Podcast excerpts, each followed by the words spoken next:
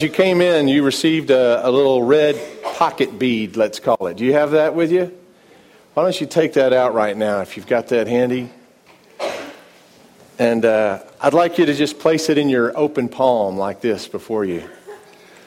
And let's take a look at that together. I don't know what that conjures for you. It might conjure the hand of Jesus, his scar, the place where he took a nail. Maybe in days to come, when you take that out of that pocket, you can hold that in the palm of your hand. It looks almost like a large drop of blood, doesn't it? Which he shed for you, that my sins and your sins might be forgiven, not because of something we do, but because of what he's done perfectly, right? You know, Easter can't be contained in a day. Not in one day on a calendar, not even in a recurring day every year on the calendar. Easter is every day. And Easter is eternal. No wonder Jesus said, "Do this in remembrance of me," when he talked about this meal, which commemorates what he did for us. He wants us not to forget it. The actual Greek word is anamnesis. You've heard of amnesia? Against forgetting. Do this. Don't forget. Don't forget what he has done for us. To whom has the arm of the Lord been revealed? Isaiah asked hundreds of years before the cross. Speaking of his Savior, in the future, Isaiah writes, "Surely our griefs he himself bore, and our sorrows he carried. Yet we ourselves esteemed him stricken, smitten of God, and afflicted. But he was pierced through for our transgressions. He was crushed for our iniquities. The chastening of our well-being fell upon him, and by his scourging we are healed. He was oppressed, and he was afflicted. Yet he did not open his mouth. Like a lamb that is led to the slaughter, and like a sheep that is silent before its shearers, so he did not open his mouth. By oppression and judgment he was taken away.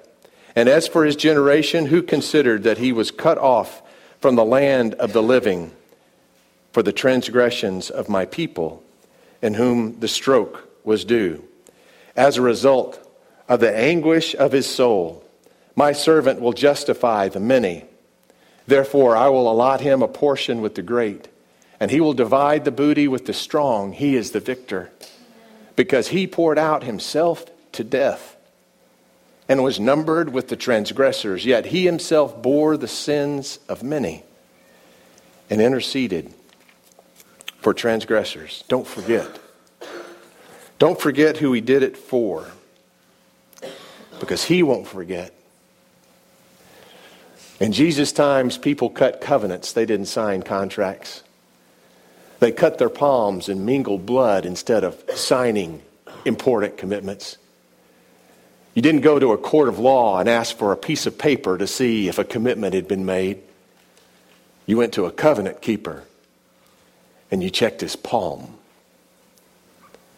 And if there was the scar for which the commitment and the covenant was made, you knew it was ratified. You knew it was real. You knew it was still living because of the hand of the one who bore it. Isn't it interesting that when Jesus in his glorified form returned to us, one of the few things of this life that he cherished and kept was the scar, his promises are for you. And they are for every day. So it is with this Jesus, who on the night that he gave himself up for us, took bread, gave thanks to you, our Father, and broke the bread, and gave it to his disciples and said, "Take and eat. This is my body, which is given for you. Do this as often as you partake of it, in my name, in remembrance of me. And likewise, after supper, Jesus took the cup. And he gave thanks to you, our Father, and he gave it to his disciples. And he said, take, drink from this, all of you. For this is the cup of the new covenant poured out for you and poured out for many for the forgiveness of sins. Do this as long as you drink it, and as often as you drink it, in remembrance of me. And so, Lord God, we pray that you pour out your Holy Spirit on these gifts of juice and bread. We pray that you pour out your Holy Spirit on those of us who receive them. May these symbols enact what they signify, and feeding on your very essence, tie us together by your Spirit into one animated body for you, one army given life by your Spirit.